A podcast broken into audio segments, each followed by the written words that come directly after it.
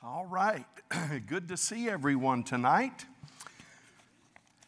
Thank you for being here. We're going to take up part eight in the life of Moses. Our series has uh, been called Discovering God's Hand and Heart. And the topic tonight is a question. It was um, a question that Israel had to answer, it's a question that Moses had to answer. And if I may be so bold, it's a question everyone has to answer. In fact, I, I don't know of a time in my life when I feel this question resonating in our lives more than I do right now with all that we've been facing the last seven months or so. And the question is this Is the Lord among us or not? Um, the most destructive, the most destructive element and I talked about this Sunday, that has been a part of our culture in the church over the last few months is that word but. We know this is true. Thank you. But we know the Lord promised, but we know this is an issue, but. And I have felt in so many instances that the church is saying, well, the Lord has said He's among us, but. So we have to answer that question is the Lord among us or not? I want to read an extended passage of Scripture tonight, and um, I know that you could read it later, but it's almost like we need to refresh our minds to have a setting for what we want to say. So we're going to read uh, part of chapter 15 in Exodus and then 16 and 17. Then Moses led Israel from the Red Sea, and they went into the desert of Shur. For three days they traveled in the desert without finding water. When they came to Marah, they could not drink its water because it was bitter. That's why the place is called Marah, because Marah means bitter. And um, if you're here and your name is Molly or your name is Mary, then you say, Man, what a bummer. My name means bitter.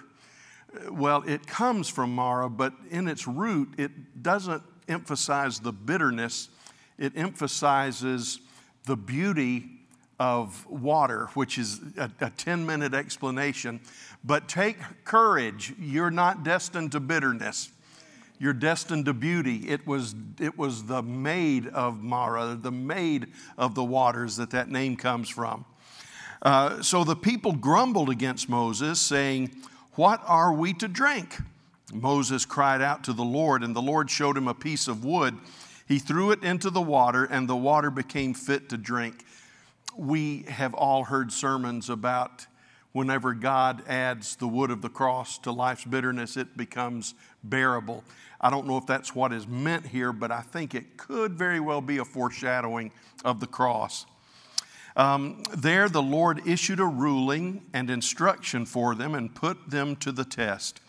He said, If you listen carefully to the Lord your God and do what is right in his eyes, if you pay attention to his commands and keep all his decrees, I will not bring on you any of the diseases I brought on the Egyptians, for I am the Lord who heals you. Now, I, I probably don't need to go into this in any detail here but I don't think what the Lord is saying, if you'll follow me, you won't ever be sick. The diseases he put on the Egyptians were judgments and were heavy chastisements. Uh, chastisement's not even the right word, it was heavy blows from God. And I don't, I don't think that God was saying, and if that's where your faith is, then, then go ahead, you know, and live there. But I don't think God was saying, if you follow me, you'll never be sick. He's saying, if you'll follow me, you won't come under the hand of judgment the way the Egyptians did. Um, he said, I'm the Lord who heals you. Then they came to Elim, where there were 12 springs and 70 palm trees, and they camped there near the water. Going on to chapter 16. The whole Israelite community set out from Elim and came to the desert of um, we. It looks like sin, but we it's either zine or or or Zen. uh, it's pronounced a little bit differently, which is between Elim and Sinai on the 15th day of the second month after they had come out of Egypt. Now, they go for without water for three days. God provides them water, and now it's 30 days later. Okay. Uh, in the desert, the whole community grumbled against Moses and Aaron. The Israelites said to them, If only we had died by the Lord's hand in Egypt. There we sat around pots of meat and ate all the food we wanted, but you have brought us out into this desert to starve this entire assembly to death. They had forgotten what the food of Egypt was like. then the Lord said to Moses, I will rain down bread from heaven for you. The people are to go out each day and gather enough for that day. And this way I will test them and see whether they will follow my instructions. Now we're going to talk about what that means. I will test them to see what they are made of. On the sixth day, they are to prepare what they bring in, and that is to be twice as much as they gather on the other days. So Moses and Aaron said to all the Israelites, excuse me, in the evening you will know it was the Lord who brought you out of Egypt. And in the morning you will see the glory of the Lord because he has heard your grumbling against him. Who are we that you should grumble against us? And, and, and that wasn't Moses saying, Hey, who do you think you are to grumble against us? He says, We're not the ones you, you're grumbling against. We're nobodies. Your grumbling is against the Lord. Moses also said, You will know that it was the Lord when he gives you meat to eat in the evening and all the bread you want in the morning, because he has heard your grumbling against him. Who are we? You are not grumbling against us, but against the Lord. Then Moses told Aaron, Say to the entire Israelite community, Come before the Lord, for he has heard your grumbling. While Aaron and King James murmuring, that's the word that we are most familiar with while Aaron was speaking to the whole Israelite community, they looked toward the desert, and there was the glory of the Lord appearing in the cloud. The Lord said to Moses, I have heard the grumbling of the Israelites. Do you get the feeling this section's about grumbling? Okay. Tell them, at twilight you will eat meat, and in the morning you will be filled with bread. Then you will know that I am the Lord your God. The that evening, quail came and covered the camp, and in the morning, there was a layer of dew around the camp. When the dew was gone, thin flakes like frost on the ground appeared on the desert floor. When the Israelites saw it, they said to each other, What is it? For they did not know what it was. And Moses said to them, It is the bread the Lord has given you to eat. This is what the Lord has commanded. Everyone is to gather as much as they uh, need. Take an omer for each person. That's roughly a quart, like it'd be what you could put in a quart jar. And um, uh, if, uh, one for each person you have in your tent. The Israelites did as they were told. Some gathered much, some little. And when they measured it by the omer, the one who gathered much did not have too much, and the one who gathered little did not have too little. Everyone had gathered just as much as they needed. Then Moses said to them, No one is to keep any of it until morning. However, some of them paid no attention to Moses. They kept part of it until morning, but it was full of maggots and began to smell. So Moses was angry with them. Every morning, everyone gathered as much as they needed, and when the sun grew hot, it melted away. On the sixth day, they gathered twice as much, two omers, two quarts for each person. And the leaders of the community came and reported this to Moses. He said to them, This is what the Lord commanded. Tomorrow is to be a day of Sabbath rest, a holy Sabbath to the Lord. So bake what you want to bake and boil what you want to boil. Save whatever is left and keep it till morning. So they saved it until morning as Moses commanded, and it did not stink or get maggots in it. Eat it today, Moses said, because today is a Sabbath to the Lord. You will not find any of it on the ground today. Six days you are to gather it, but on the seventh day, the Sabbath, there will not be any.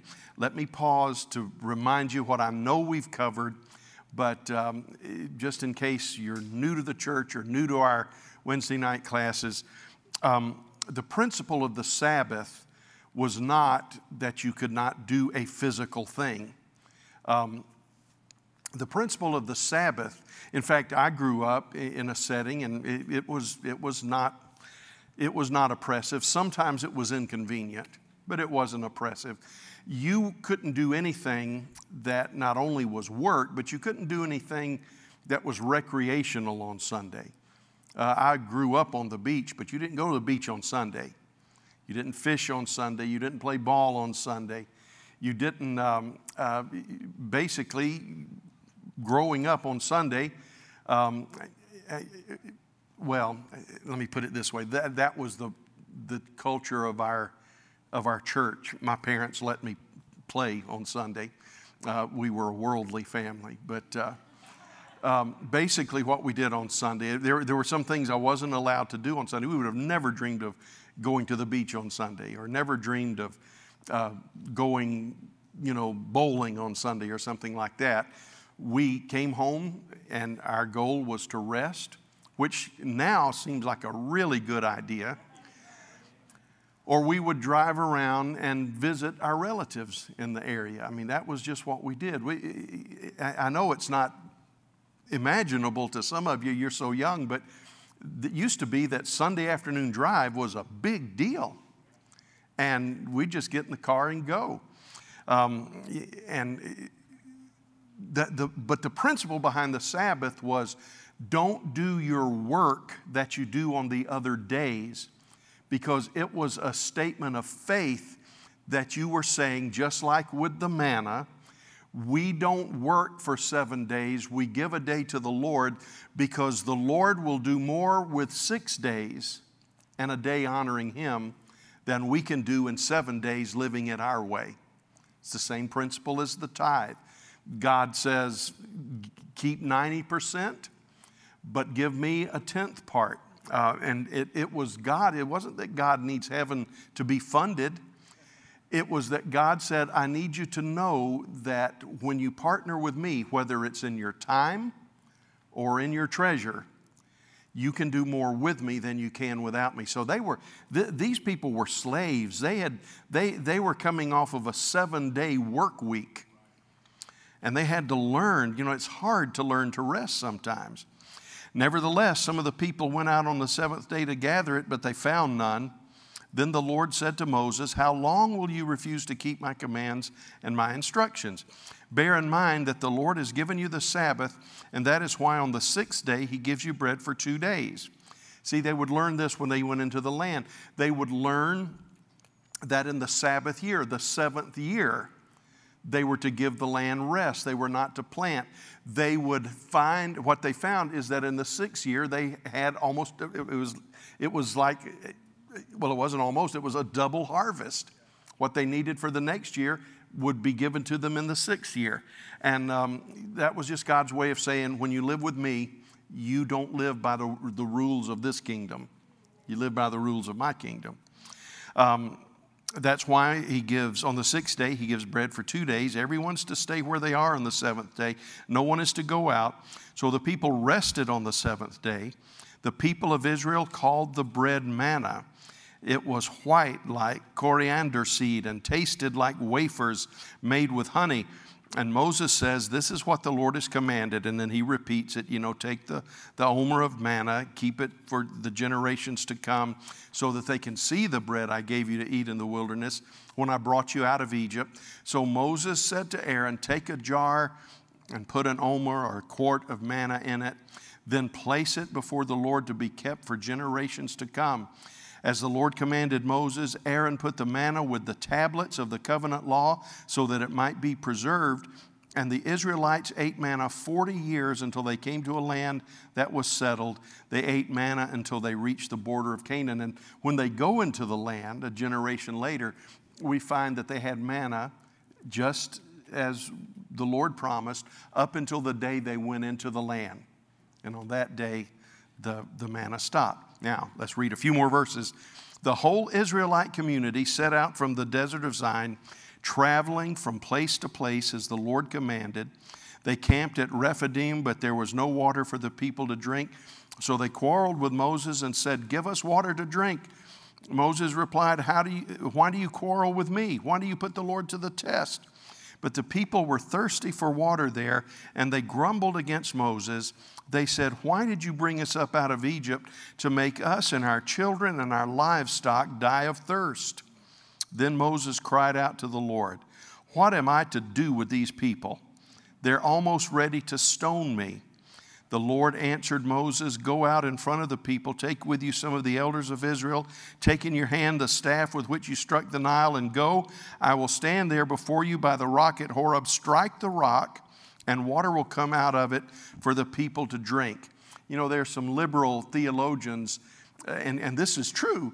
They point out that there is are rock formations in Israel in the desert where it's just very thin shale, just very thin rock. And with the passing of time and the rising and, and, and abatement of rivers, water has been trapped in rocks. And a shepherd, if he can find the right kind of rock, can, can strike the rock and will find water in there, sometimes gallons of water. And they said this was no miracle. Moses, just in his 40 years of shepherding, had learned this old trick, and he struck a rock where he knew water would be and watered the people of Israel. Uh, do you remember how many people there were? There was no reservoir that would have contained enough water for the people to drink. It was, it was God taking something that was natural to some degree, but then expanding it. It's like He could have created the fish and the bread, but instead He took what was given to Him and multiplied it. Well, I think He did the same uh, with, with, the, with the water uh, strike the rock, water come out, will come out of it for the people to drink. So Moses did this in the sight of the elders of Israel, and he called the place Massah and Meribah because the Israelites quarreled and because they tested the Lord, saying, Here's our text Is the Lord among us or not? Now, Father, I ask you to help us in the little bit of time we've got left to, to, to maybe answer this question for ourselves. Because this isn't just a night we want to study about Moses. This is a night we want to confront our fears. This is a night we want to confront our uncertainties. Lord, it's not a night that I'm going to give an altar call and have everybody that's had a doubt to run to the altar and receive the chastisement of the Lord. Father, every one of us have doubted at one moment or another. I, I, I suppose probably during the last seven or eight months, some of us may have felt like we've gone up and down and, and uh, in and out and upside down over and over again, trying to wrap our heads around what's happening to our country and the world. Father, that's not what this is about, but I hope it can be a reminder that'll come to us the next time we're tested, where we'll settle the issue is the Lord among us or not? Lord, tonight I want us to leave with the decision solid in our heart the Lord is among us, the Lord is with us. He has not left us alone. He's never sent us out without Him. Lord, it's so elementary that, it's, that it seems almost, almost childish. But oh Lord, how we need to understand, how we need to understand that the Lord is among us and you will be our help. We ask you to help us wherever we're weak tonight. Help us, we pray in Jesus' name. Now, there's three basic things um, I want us to understand tonight. Uh, number one, I want us to understand that they entered with singing. Number two, I want us to understand that they endured testing. And the third thing, unfortunately, is that they failed to learn. Um, I, I want you to know uh, failure is always an option.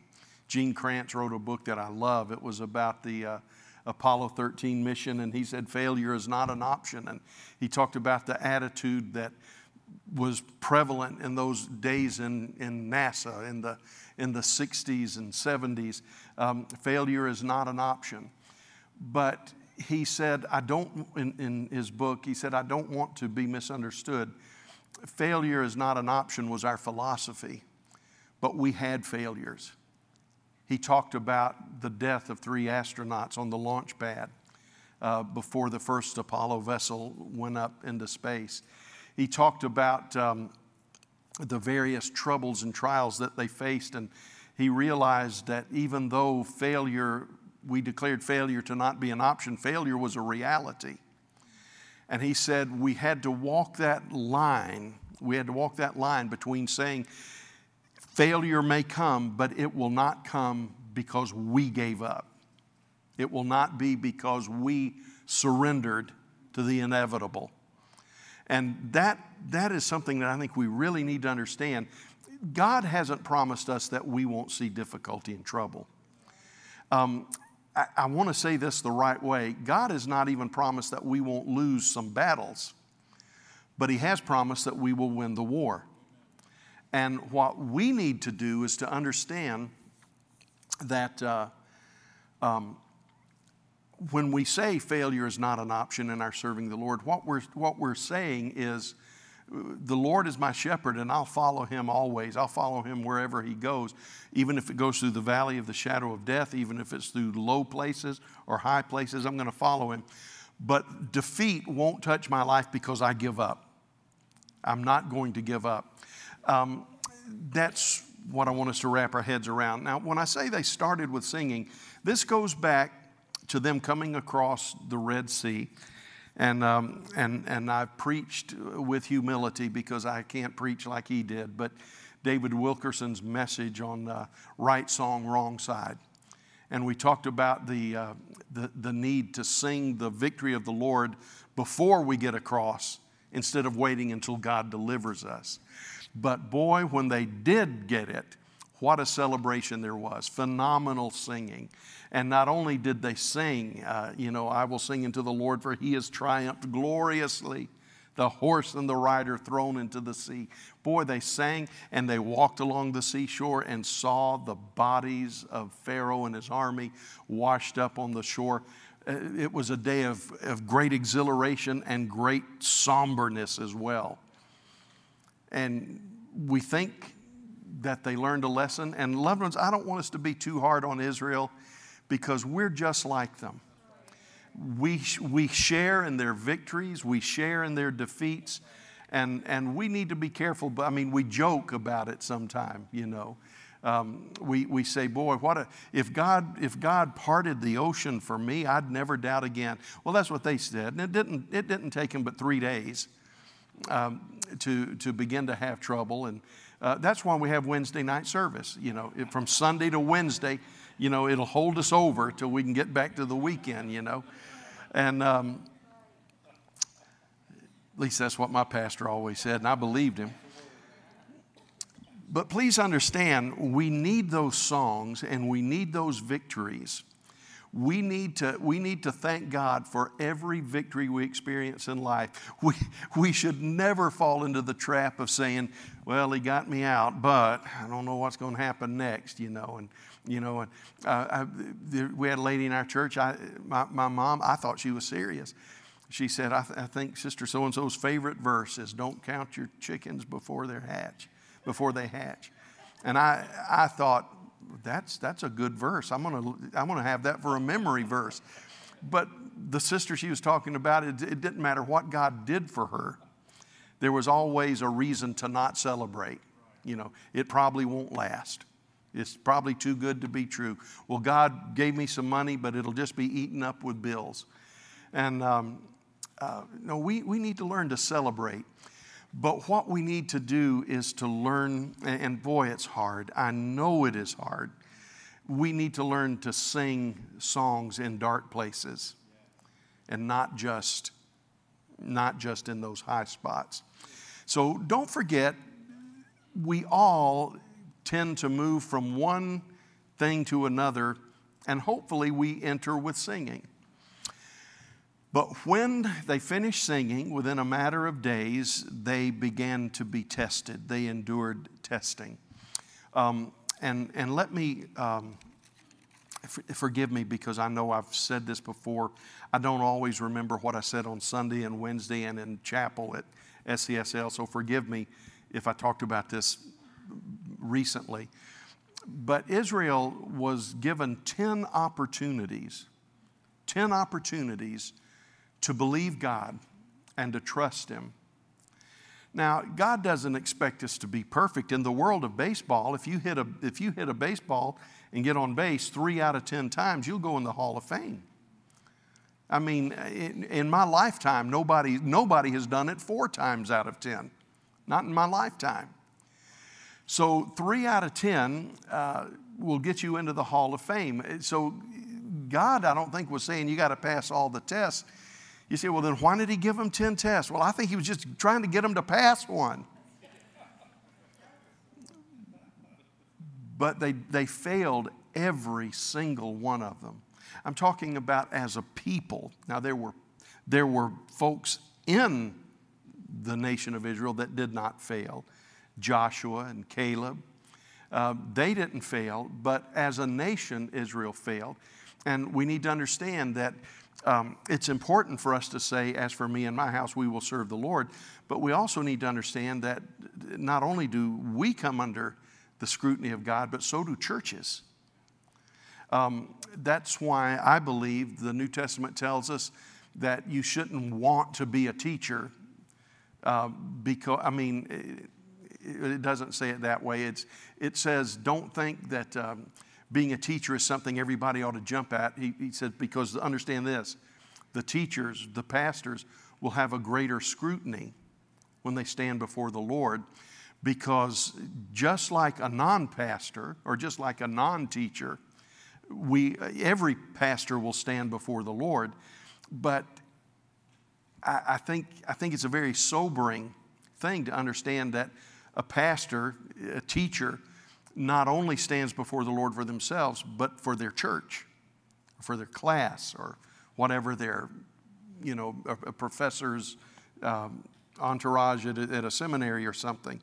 Um, we, we're, we're, going, we're going to be tested, and the purpose of the testing is threefold. Uh, Deuteronomy 8 2 tells us why God said, I led you into the wilderness and I tested you. There were three reasons. He said, Number one, I tested you in order to humble you. Now, we, we need to understand, loved ones, that God does not humiliate us, but He humbles us. And there's a big difference between humiliation and humbling. Um, uh, humbling can make you feel like the most loved person on planet Earth when you realize that uh, somebody put it this way and, I, and, and, and i've remembered this all my married life i've tried to remember this. Um, I, I, read uh, a secular writer that said perhaps the greatest sign of selfless love is when you wake up in the middle of a cold night and realize your spouse has gotten out from under the covers. And without waking them without making a big deal you, you cover them again and you make them warm. And they were saying that um, uh, to, to, to be loved that way is, is, is, is something that is beyond human comprehension. When God humbles us, we feel loved that way. We feel loved that way. I remember one time um, when I was growing up, I was in a situation with a fight with somebody that was considerably bigger than me and older than me, probably five or six years older than me. Uh, and and I, I, thought, I'm, I'm going to I'm gonna get myself kicked here. Um, but uh, you know how it is. It's important to a kid to duke it out. And I, I just, I thought, well, if he's going to whip me, I'm going to make sure it takes a while and, and he got kind of lost his bravado, and I thought, yeah, all right, yeah. He, he, he knows a champ when he sees him. And he kind of backed down, and uh, I thought, uh, yeah. And then he went away, bad mouthing, but he went away, and I thought, boy, I took care of him. Only to turn around and see my big brother had come to pick me up there at the community center. And he was bigger than the other guy. Well, that didn't humiliate me, but that humbled me. But I tell you what, it also did. It made me feel like I had the best big brother on planet Earth. Made me really feel loved. So God will humble us, but the purpose of His humbling is to help us understand His great love for us. to help us understand His great love for us. That's what it means for us to be humbled. Uh, it means that things get put in perspective. It means that our strength is put in perspective. Our abilities are put in perspective. Our, everything about us is suddenly put in perspective. And God humbles us in order to put our life back in perspective.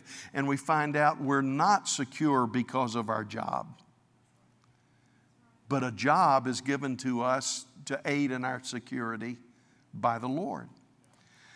So he said, I, I, I, put you through the wilderness in order to humble you. He said, I wanted you to know that your success is due to me. Are, are, are you hearing me tonight? That's why uh, when Jesus went into the wilderness, um, Jesus went into the wilderness, and the first scripture that he leaned on was the one that says, Man does not live by bread alone, but by every word that proceeds from, from God. Um, the purpose of the wilderness, this is why every one of us go into the wilderness. We've said this over and over again. Every Christian must do their time in the wilderness because only the wilderness can humble us to see that we live, we rise, we fall, all by the grace of God. He said, I wanted to humble you. He said, number two, I wanted to test you. Now, testing is basically this idea that we go through things, many of which we would not choose to go through if it were left up to us. But we go through the testing, and this is the thing about God. There's, there's uh, two words in the New Testament, and sometimes in English they're, they're, they're interchangeably translated. But uh, the word uh, peirazo is generally the word that's used for tempt, to tempt you. It's what the devil does. And dokimazo is the word that's generally used for test. The word peirazo and, and, and its forms indicate a, a piercing, a searching, a way to bring you down.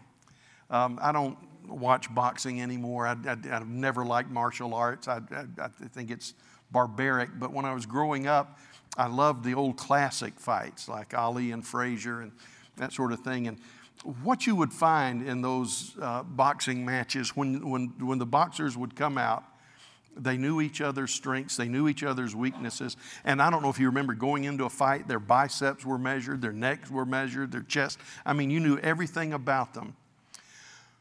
But when the bell rang and that first round started, you saw something that was invariably true. They would approach each other and you'd find a tentative jab here or a, maybe, a, maybe a flurry of punches.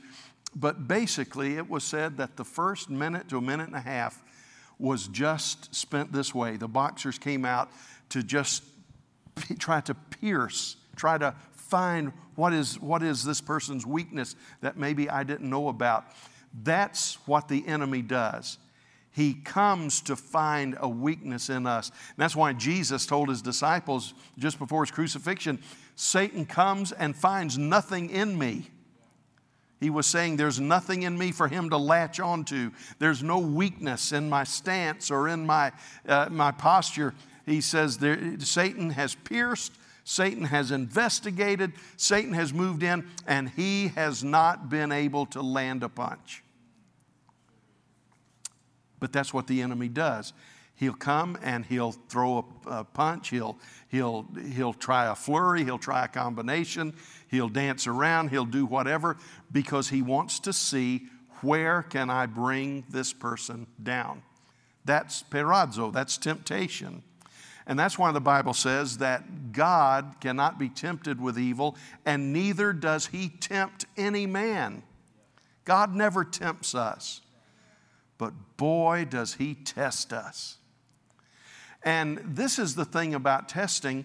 Peirazo is with the goal, with the stated purpose of bringing you down. But dokimazo is where the stated purpose of bragging on you and showing what you've learned. Any teacher, unless they just are demon possessed or something, you know, I've had some of those any teacher, and I'm serious, I mean, I'm joking about that, but I'm serious about this. Any teacher that understands teaching does not get any thrill out of a student failing an exam. Because really, when you get right down to it, it might not be the teacher's fault, but when a student fails an exam, the teacher has to say, I failed to teach. I mean, it may be their fault, but I failed to teach. No teacher in their right mind takes a delight in failing a student. I don't think, and, and yes, I, my degree was in teaching, so I can say this. I, I don't even think it's healthy to say, well, you know, it's just going to happen. You're going to have a certain percent that fail, you're going to have a certain percent that ace it, and everybody else is going to be in the middle. No, a teacher's not going to settle with that. A teacher's not going to say, yeah, out of my 30 students, three are going to fail. That's just the way of the world. No. They want to do everything they can to show at the end of the year, I have moved my fourth grader from, from third grade capabilities to fifth grade capabilities. And that's what God does. You remember when he talked about people giving excuses, and he said, um, everybody that's invited to the wedding doesn't come. He says, Some will say, I've just bought a team of oxen and I have to prove them. That word's dokimazo. He was saying, I just bought a team of oxen and I have to test them. In other words, he was saying, I don't know if these oxen are any good or not. They're probably going to fail, but I'm going to put them through the paces. No, he wouldn't have bought them in the first place if he didn't have confidence that they had abilities. So when God takes you through a test, it's to prove your worth, not to find out if you have worth. It's to, understand this when God puts you to the test, it's God's vote of confidence in you. You're ready for this. You know, I'm not. Yeah, we are. And I tell you, I know what it's like to go through a test that I said, Lord, I, I, I, can I tell you, I prayed this? Lord, what are you thinking? What are you thinking? But he knows what we're ready for and He knows what we're not ready for. And God loves us so much. You remember, we, we read this, I think, a couple of weeks ago. Whenever they went into the promised land, you remember that it says that God did not lead them in a direct path, but they went into the wilderness and then down to the south. And you remember they, they came from the west, but they entered from the east. And the reason, we talked about this, was that God said they're not ready to face the Philistines. They're not ready to face them. If the Philistines are the first enemy they face, they will turn around and go back to Egypt. So he brought them around the other way, and those enemies were fierce, but they weren't Philistia. And there's, there's a lot of things. That's why, loved ones, that's why sometimes we say, Lord, if you have an issue with this in my life, why haven't you told me? I've been serving you for 15 years. You've never brought this up before well, maybe you weren't ready for the test before, but you're ready now. You're ready now. So God says, I'm going to test you. He says, I'm going to give you a test. And He says, I want you to know you, the fact that I'm letting you be tested is proof that you are able to pass the test. Now, we know that God does lead us into things that are over our head, but what we lack, He gives us in grace. So he said, I'm going to humble you. I'm going to teach you that your life is dependent on me. He said, I'm going to test you. I'm going to show you how to walk out this grace that's in your life. And the third thing he said seems odd in Deuteronomy 8, depending on the, the translation that you use. He said, I tested you so that I might know whether you would obey my laws or not. Now, that, that seems like an odd thing for God to say. God Almighty, who knows everything, I mean, is He really saying, David, I'm going to send you through this test because I don't know if you can handle it or not, but I need to know? No, you've got to understand, we see this, it's a Hebraism, we see it a lot in the Old Testament. God says, um, Now I know that Abraham will not withhold anything from me. God knew that. But Abraham needed to know that. And we needed to know that. And when God says He does something so that He might know um, consistently, you find it in Scripture over and over again. what he is saying is not, I have a question that I need answered. He's saying, there is a fact that I need attested. There's a fact that I need proven. He says, so he says, I've tested you so that I might know your heart. In, in our Western way of thinking, what God is saying is, I've tested you so that I could show the truth of what I'm walking you through. It's never a, I don't know if you got it or not, Justin. It's Justin, I'm going to show my grace. I'm going to show my sufficiency. I'm going to show my power. But Justin, the way I'm going to have to do it is by testing you. And when that in you rises to the surface, man, it, it, it's going to, you're going to know it. Your family's going to know it. Your, your community's going to know it.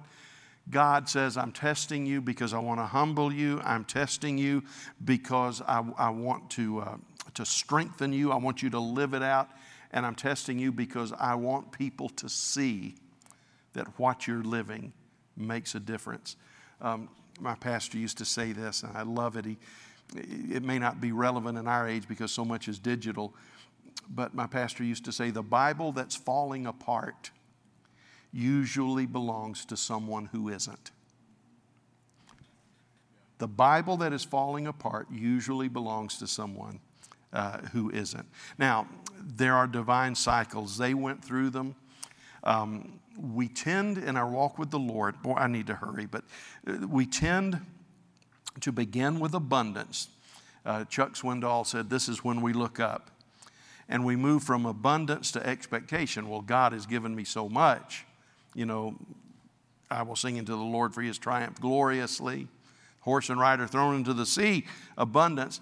Therefore, everything ought to be smooth sailing. Expectation. This is where we're looking ahead. Swindoll says, number three, we slip into disappointment. He said, this happens when we look down. And after disappointment, we're at a crossroads where he said the next step, if we don't catch it, is complaint. This is when we look back. And everything that used to be looks so much better. And um, then God comes through and he gives us provision. This is when we look up again and hopefully look around. Now, that's what God wants, okay? Testing is normal. You and I are going to be tested.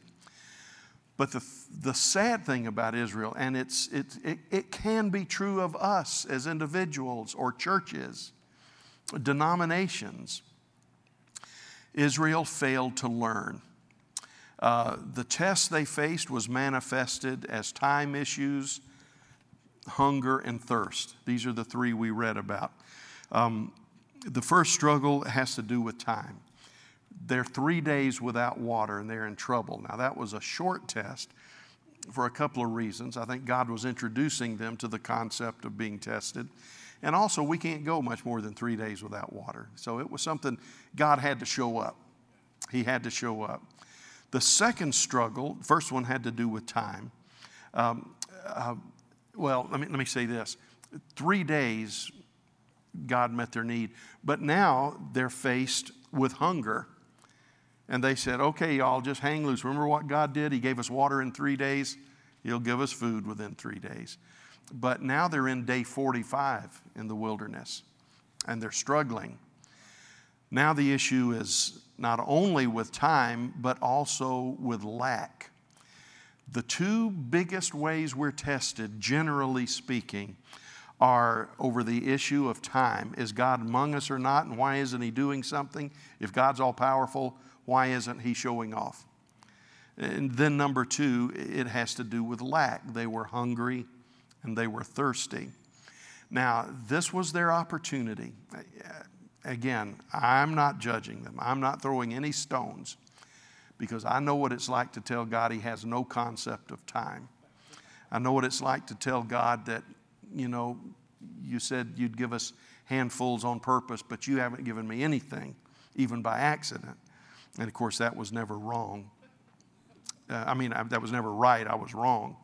Um, I, I, remember the, when I was at my lowest point, my first church, it was it, it, everything seemed to be falling apart.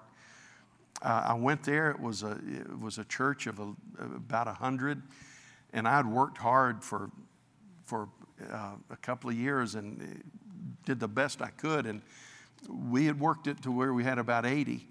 And um, I remember praying. I said, Lord, I know that we reap what we sow, but I said, I haven't lived long enough to be reaping what I'm reaping right now. This, this is just not right.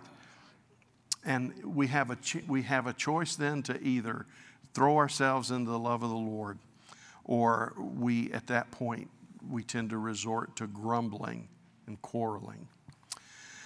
Here are the life lessons that we'll end with tonight. Here's number one. Let's remember this history is a great teacher, but few people really learn from it. Um, somebody used to say that uh, experience is the best teacher. Again, I'm quoting my pastor. He said, Experience is the best teacher, especially someone else's experience. He, he said, He told me, and I, I just didn't sink in for years. He said, Experience is the best teacher, but you can learn from the mistakes of others. You don't have to make those mistakes yourself. Um, I, I didn't learn that very well. For I do not want you to be ignorant of the fact, brothers and sisters, this is Paul writing to the Corinthians, that our ancestors were all under the cloud and that they all passed through the sea. They were all baptized uh, into Moses in the cloud and in the sea. They all ate the same spiritual food and drank the same spiritual drink, for they drank from the spiritual rock that accompanied them. That rock was Christ. Nevertheless, God was not pleased with most of them. Their bodies were scattered in the wilderness.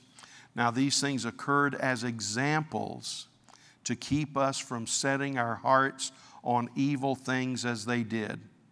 Do not be idolaters as some of them were. As it is written, the people sat down to eat and drink and got up to indulge in revelry. We should not commit sexual immorality as some of them did. And in one day, 23,000 of them died. We should not test Christ as some of them did and were killed by snakes. And do not grumble as some of them did and were killed by the destroying angel. These things happened to them as examples and were written down as warnings for us, on whom the culmination of the ages has come. So if you think you are standing firm, be careful that you don't fall. And every time I read this, I am amazed that Christian pastors today are telling folks that the Old Testament has no bearing on our life.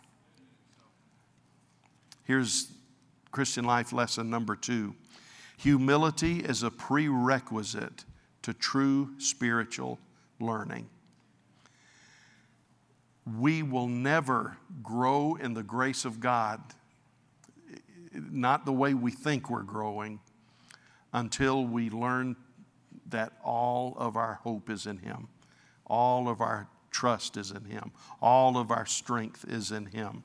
Humility is a prerequisite to true spiritual learning.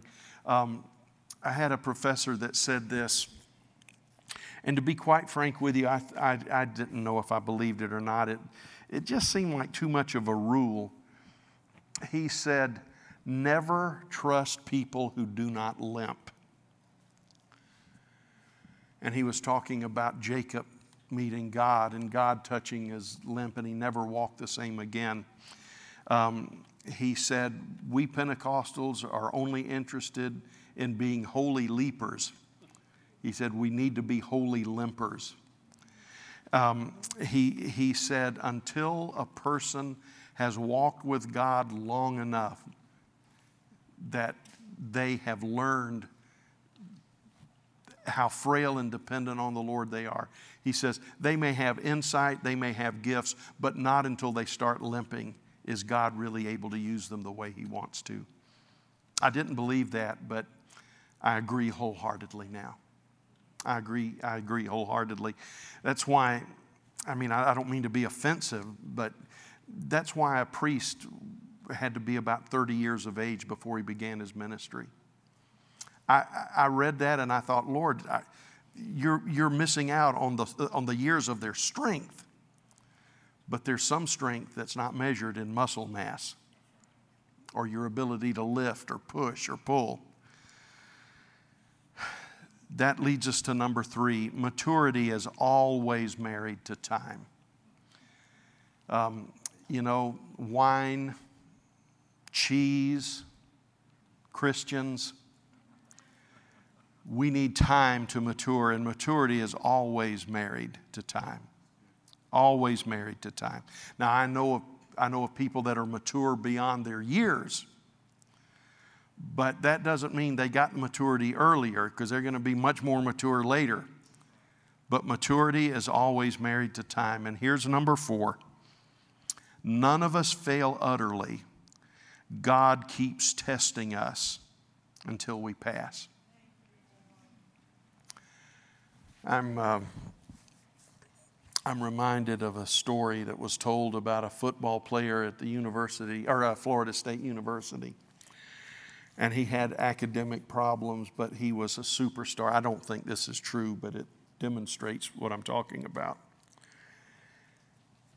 He said, You're having trouble passing your social studies classes. I'm gonna, we're going to give you a comprehensive exam in social studies and if, and if you can pass that comprehensive exam, you'll be able to play.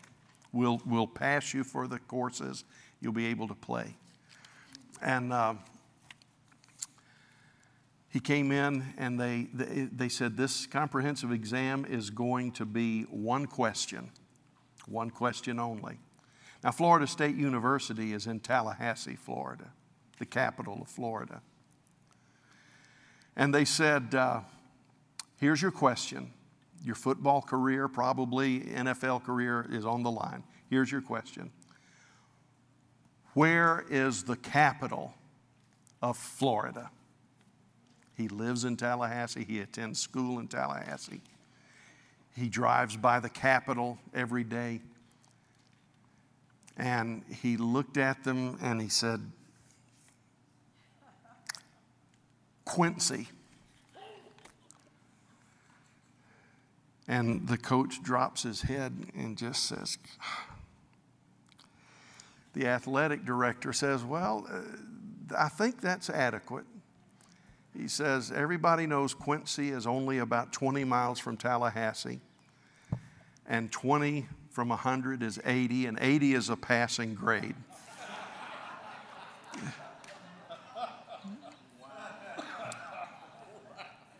Now, that's not true. It, it, was, it was begun by Florida Gator fans, I think. And God doesn't cook the books like that, but what do we do when we fail? God says, take a lap and we'll have another test. He keeps, he keeps testing us until we pass. Why? Because you are destined for glory. You are destined for greatness. Now, you say, well, what if I never pass the test? You're still, you're still going to heaven. You just, you just, uh, your rewards might be a little slender when you get there. But God has said when we come to Him, He promises to get us to where we're going. Again, we know we've talked about this. We're saved by grace but then we don't stay saved by works. It's by grace. And God is able to keep bringing us the test over and over and over again because He knows that eventually we'll pass it. Now, I want to tell you this we don't have to take the test over and over again because the test is too hard and God has to dumb it down. If God tests you, you were ready to pass it then. But for whatever reason, unbelief, doubt, carnality, lack of faith, for whatever reason, we may fail the test. But God loves you so much, He keeps bringing you back. Keeps bringing you back. You say, well, but they didn't get to go into the promised land. Maybe, maybe, it's, maybe there's terminal failure. Well, I just, I know this is going to be controversial to some of you, but the promised land wasn't heaven. The promised land was what they ought to be living in. There's no indication to think that those people went to hell because they didn't go into the land. In fact, I believe every Christian will go to heaven, but not every Christian inherits the land. Not every Christian. You say, Well, I thought the land was heaven. Oh, I hope not. There's giants there, there's mean people there, there's battles there. No, the, the land, the promised land wasn't heaven. The promised land was, an, was, a, was a symbol of the way we should be living our lives. I don't think we need to stay up tonight worrying whether or not we're going to heaven if we've given our hearts to the Lord. If you're not sure, settle it. Just settle it tonight. You can know that you're going to heaven because Jesus said, Whoever comes to me, I will never cast them away. And he says that when we accept him as our Lord, we pass at that moment, not some future day, but we pass from death into life. He said, if you're a believer, you have eternal life. Not that you're going to get it, but you have it. Well, the question isn't whether or not we're going to heaven as Christians. The question is whether we're going to inherit the land, whether we're going to walk in the victory that God has ordained that we have victory over our temptations, victory over our besetting sins. Um, you say, but Pastor, you've always told me that uh, uh, God loves me just as I am. He does. He loves us just as we are. And He loves us so much that He doesn't want us to remain as we are. We're growing in grace. Father, as we end our service tonight, we're out of time, but I ask you, number one, if there's anyone listening online or if there's anyone here tonight that does not know you as Lord and Savior, as the forgiver of their sins, I ask in Jesus' name that you will give them the grace either to, to call the church, uh, call the church tomorrow, or call a Christian friend tonight. Um, or if they're here, to get with a pastor before they leave and um, say, I want to know that Jesus is my Lord. Uh, Father, um, I, I, I, I think some of us feel like there's a, a cancer in our soul that just won't heal, that won't clear up. And just when we think we've got it under control, it flares up again. But Father, you are able to take us into a land where we know victory over every besetting sin victory over alcohol, victory over unhealthy relationships, victory over jealousy and unforgiveness. All of that is found at the cross. And Lord, we used to sing that song, There's a Room at the Cross for You. Though millions have come, there's still room for one. There's room at the cross for you. Thank you that we can come to know you as Lord and Savior. I pray that you would give us confidence I pray that you would give us assurance. And I pray that we would begin to inherit the land because this life is joy unspeakable and full of glory. Do your work and give us the victory that you died that, to give us. And we ask you to do it. Help us.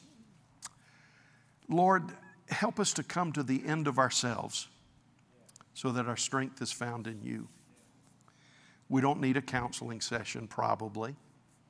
We don't need somebody to tell us what we already know, probably. What we need to do is say, Lord, I believe you. Now help me to live it out, help me to walk it out. In Jesus' name we pray. Amen. Thank you for being here tonight. God bless you. And uh, just fellowship with one another. And don't forget your kids before you go home.